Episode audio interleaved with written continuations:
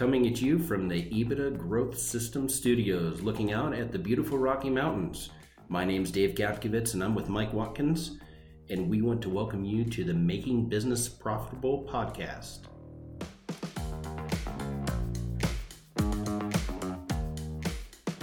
This podcast is brought to you by EBITDA Growth Systems, where we guarantee to double the value of your company within three years or give you your money back.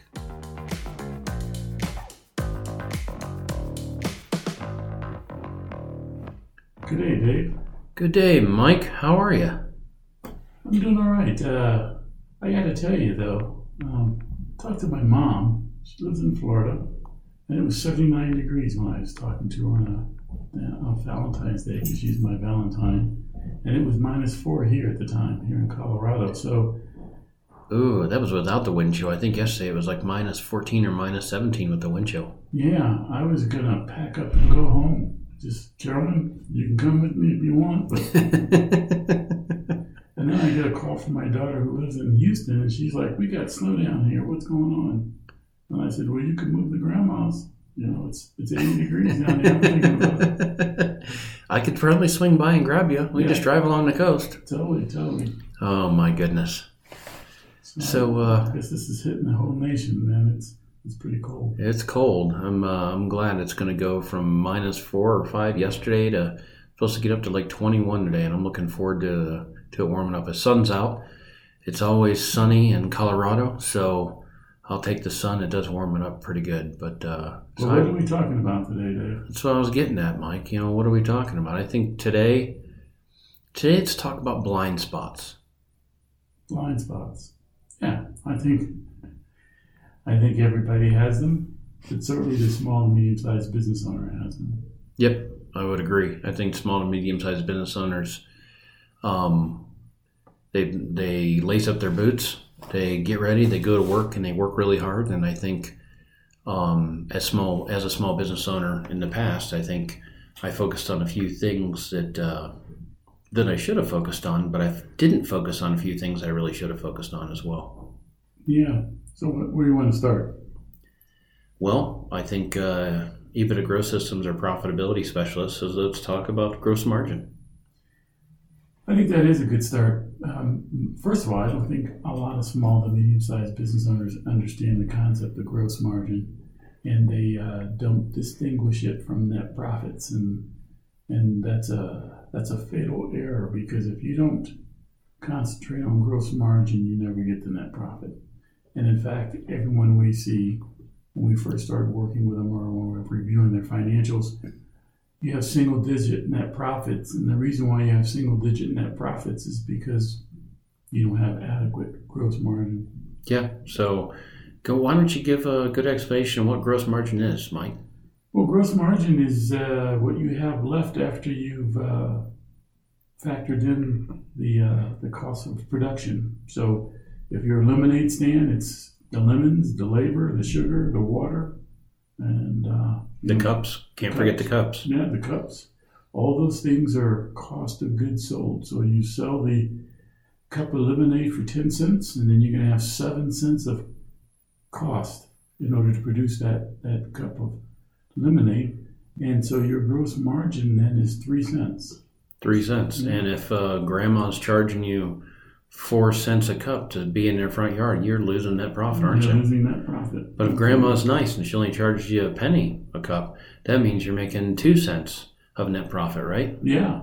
And if that's what you set out to make, woohoo. But, you know, if, if it's really difficult, if it's 200 degrees outside, okay. If it's 120 degrees outside because you're in uh, um, Arizona, um, two, two cents may not be enough, you know, for that hard work in that hot sun. So, you know, I, I think uh, net profit is, uh, is not something that you just hope happens, you have to plan for net profit and work yourself back up. Yep. I'll tell you what, it's uh when you get up in the morning and you get after your shop, you you have a customer gives you a part, and we'll just we'll just call that part uh, or that group of parts. You're going to make ten thousand dollars in revenue on it, and oftentimes we get our mind wrapped around that revenue. Man, I'm making ten grand on that. But uh, you got to remember your material, your labor, your tooling, if you're a machine shop, um, your shop supplies, all that stuff might be five grand. That leaves five thousand dollars in gross margin left. And if you have twenty thousand dollars a month in rent because you got a big building, well, that now you've just made one quarter what you need just to pay your rent. That's not then you need enough to pay your rent, your utilities, your phone. You can't do business really without internet anymore. If you have somebody up front answering the phones for you or entering invoices, you have your accountant that you have once a year do your taxes, all that stuff. You gotta you gotta make enough of that. So But you have to pay yourself. yeah, well, that's without paying yourself, right? Yeah. So that $10,000 job's great, but you're going to need 15, 20, 30 of those a month to get where you need to get to for your business. So don't ever take your eye off a gross margin net profit. But uh, another one uh, you have up there, Mike, is additional employee costs. What do you what do you mean by that? So you know when uh, you know you go, yeah, I got, I got Jim Bob, and Jim Bob costs me thirty five dollars an hour. So I uh, use thirty five dollars an hour to uh, to do my quote.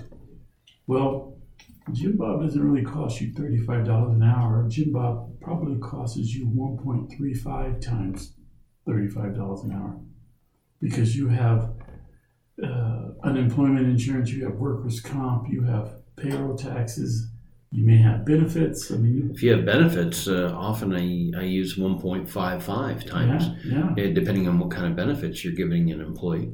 So we, you and I, had a, a spirited discussion about uh, fully burdened. Uh, I didn't like the word burden because I didn't know whether everyone would understand that word, but I think it's the right word, right? It's a, it's we talking about a loaded rate or a fully burdened rate. So it's not just the direct labor rate, but it's the fully burdened rate that includes all those other things. And That's right. and you have to decide what your multiplier is, but somewhere between 1.35 and 1.55. Yeah, if you have a twenty dollar an hour an employee, um, oftentimes that guy or that man or woman might cost you thirty dollars an hour. Just, I mean, you got to remember. I mean, a lot of what, what people that aren't self employed or people that don't own a company, what they might not know is, is oftentimes you have Social Security, right? So Sure, sure. we have we all have Social Security held out of our check. Well, it is the employee employer's duty to match your Social Security. So if I have five hundred dollars a week out of my Social Security, well, the employer has to chip in five hundred dollars a week too. That's right. Well, that's not part of your twenty dollars an hour, right? Uh, that's of your base rate, but it needs to be added to it so I know how much this person actually cost, right? Sure, sure. Because sure. otherwise, I might not have anything to put in my pocket at the end of the day. Yeah, so that's why it's so important just to figure out what, what number you're going to use That's right. and just kind of settle in on it. Um, what, what, what, other blind, blind spots um, come to mind for you, Dave? I think a lot of times um, small business owners have employees, and small business owners get up at four o'clock in the morning. They get to their shop. They work till seven, eight o'clock at night. They care immensely about their company. They think about the best way to do things, and they have their way of doing things. But uh, oftentimes, I think the employer thinks that the employee thinks should care, should work just like them, um, and that, that's a tough one. Yeah, that is a tough one because, I mean, if you look at some of the uh, research, you know, something like 25 to 27% of your employees are actively engaged and maybe willing to work as hard as you work or, um, you know, something approximating that. But that means 75% of your workforce is uh, either just there for a paycheck or worse. And so, you know, as an owner, you're probably expecting way more out of your workforce than you're actually going to get. Yeah, I, I think uh, I think it's fair to uh, it, to write a good job description for an employee and expect them to do quality work, but it's not fair to, for you to expect them to work 16, 17, 18 hours a day. Um, and it's not really fair for you or the employee to imagine that the employee is going to think just like you do. So I think it's important to know that uh, you got to communicate really well, lay out the plan, and hold them accountable to executing that plan. But you got to do that for them, right? So, and, and you can do that. But employees are not owners; they're employees. Yeah, yeah, and, I, that's such an important distinction. And um, you know, they it, it's important to know that your employees think that you're making a ton of money when they. Oh, know, they do. Yeah, so that you know when you ask them, hey, you got to work harder. You know, I work hard. They're like, well, you making a ton of money. Because you're an owner. Because all owners make all kinds of money. Sure, sure. You know, and so the fact of the matter is, you you probably aren't making a lot of money.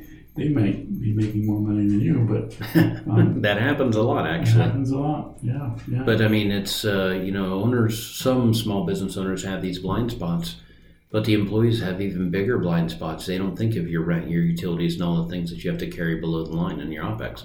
So, it, the more blind spots you have, the more unknowns, and the more reason to get frustrated. sure, sure. But uh, what else do we have here? I mean, Well, I don't know. I mean, you you know, I'm a small business owner. You're telling me I need to perhaps charge more so that I get the gross margin that I need to cover my operating expenses and have some net profit. And I want double digit net profit. So it starts with, hey, you know, you might need to charge more money. Well, my clients aren't going to let me charge more money, are they? you know what? Clients want you to be profitable. Clients want you to be reliable. Clients want you to be dependable. And you can't be dependable if you're not going to be there tomorrow. So I think clients want you to make a fair wage. I mean, I think just as we love our employees and we want our employees to make a fair wage, our, our clients, they do care, or they should care about us making a profit and being there tomorrow. And it starts with you. You need to care whether you're making a profit and if no one else cares, you need to care to protect your business, to protect your family, to protect your employees. And then the customer should care too. And a lot of them do, you know. Um, we've seen it many times where um, a machine shop has gone back to their client and said, you know, I need to raise prices. And then look at the person and say, you know, I've been kind of waiting for you to do that. Sure, sure. well, I think you know what happens uh, is when you increase your prices, and maybe you tend towards the upper end of that scale um, for that customer um, buying that product, then you have a an affirmative duty to give them a high quality product. You have an affirmative duty to to hit their schedule, and you have an affirmative duty to um, provide them with a workforce that is engaged so that when they call your office, they're not getting cursed out, they're not getting put on hold. I mean, so you can't just increase your prices and say, take that. I mean, Yeah. you have to up your entire game if you're going to increase your prices. Yeah, yeah. Let's back into this for a second. I mean, if you're a if you're a customer and you go to your number one client, your number one vendor, um, put that on a shelf. Now I'm the number one vendor in the area. You think I'm making money? Oh, absolutely. So if I'm the number one vendor and I keep my employees long term, I mean, the best companies want to model herself after making money, right? Absolutely. And if you're making money, you're investing back into continuous improvement. You're investing into quality equipment. You're investing into bringing on the higher end people, and you're investing back into your business. But you can't do that unless you make profit. So therefore, you wind up performing better than the person who doesn't do that. And you also need quality employees as well. So with all those expenses, you have to be able to make money. And at 50 bucks an hour, you're barely making the equipment pay- payment, let alone all the OPEX that goes with it, right, Mike? Yeah, Dave, um, this brings to mind when I worked and lived in Washington, D.C. You get off the train, and there would be someone there selling you a knockoff Rolex, Rolex or a knockoff Breitling or something. Mm-hmm. You know, and it, it looked good. I mean, it, it, these were great looking watches, but you know, it'd be thirty dollars, fifty dollars, and uh, you know, you you have to be beyond an idiot to think that you're going to get a Breitling or a Rolex for for thirty dollars. Yeah, you're just not. I mean, You're it's the same. You know, everyone you'll buy something and on the bottom of something that has a made in China sticker, and you kind of look at it and say, "How long is this going to last? Is it going to last?" Some every once in a while, these things last for a long time, and oftentimes they break and they don't last as much as if you would have spent a little bit more money to begin with and got something quality, right? Well, that's the point I'm making. I mean, I think your your your vendors, your your customers, understand that if if you're at thirty dollars an hour, they're going they're not going to get a Rolex. Well, they know that the that the vendor that provides good parts on time all the time, well, they cost a little bit more than the next guy. Sure, sure. You know why that is? Because they know their cost and they know what the value of their of their product is. Yeah, yeah. So we have great tools to help a company understand their real cost structure. And that's And, and, and then you can price properly when you understand your cost structure. But if you just base your price on what you think the market will bear, you're probably wrong, first of all, as to what the market will bear. But there, there may be no semblance to what your actual cost structure is. yeah, and it all boils down to one word: you value. You have value. You need to value what you have. If you can deliver something fast, you have additional value. If you can deliver something complex, you have additional value. If you have tremendous customer support, you have additional value. Sure, sure. And that means those three things are just three examples of profit, profit, profit. You got to make profit. But one of the tools that we have and we talk about is, you know, if, if it, let's just talk about machine shops for a second because we're on this. And you have 10 spindles in your shop, 10 machines, all of them have one spindle. Okay, so those 10 machines, one spindle, and say you work one shift. Say you only have one shift. So you work eight hours, five days a week. The trick of it is, is you have to make sure that all 10 of those spindles run. And out of those spindles, you are charging for all eight hours of the day for all 10 spindles. Now you're getting 80 hours you can bill for in one day, right? Right. So just just make your math really easy. Say it's a hundred dollars. That's eight thousand dollars a day, right? Sure. If, if your billable rate is. If your billable rate is is a hundred dollars. So Yes. how, how do I know a hundred dollars is right, Mike? I mean, it's so if I have a hundred and fifty thousand dollar machine, and that you're going to find that's going to be pretty close. But if I have a six or seven hundred thousand dollar machine on my floor, I better be billing like 150 250 dollars an hour for that to to figure out what that is. So we have tools, like you said, that kind of help you calculate what you should be billing for on every piece of equipment, where you have the right rate of return. Um, but you have to make sure that that your spindles are running, and when they're running, you're billing for them. If you have ten spindles and they only run two hours a day each, now you only have twenty hours a day you can bill for. Sure. And if you're a It's a construction company or a law firm or a CPA firm, you replace spindles with labor. So how many people do you have? with labor, with lawnmowers, right, or with Yeah. with whatever whatever you have out there generating revenue. You need those. You need to be able to bill for all the hours they run. Sure, sure, sure. And then so, and then someone says, and then another blind spot's capacity.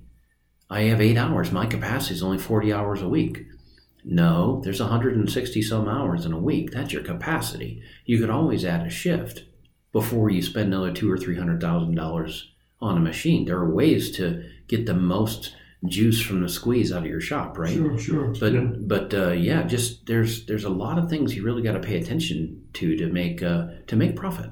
Yeah. So when we talk about blind spots, these are things that uh, you may not know, but others may know, particularly a coach, you know, someone who's been there, done that. And so the coach provides you with that dust-free mirror and uh, kind of illuminates the blind spot. And then you as the business owner get to make some decisions around that. So that's what we're all about. Um, our dust-free mirror is in the context of profitability, bottom line profit, money that you take home. At the end of the day, it, we want to bring these blind spots to your attention because you might have one or two. You might know someone has one or two, and we want to shine a light on those. Just like Mike said, we want to be your dust-free mirror. We'd love to coach you, love to engage you with some of our tools to help get you there. You know how to reach out to us. Um, you can always look at our stuff at ebitdagrowthsystems.com and check out this podcast there as well. But uh, we want you to be profitable. We want to reduce a little bit of stress in your life. We want you to have a good family to work balance. And to do that, you need to have money. You need to be able to make money from your business to take some of that stress off. And uh, we want to support you any way we can. So remove the blind spots and charge forward to make another day profitable. Right on, Dave. Right on, Mike.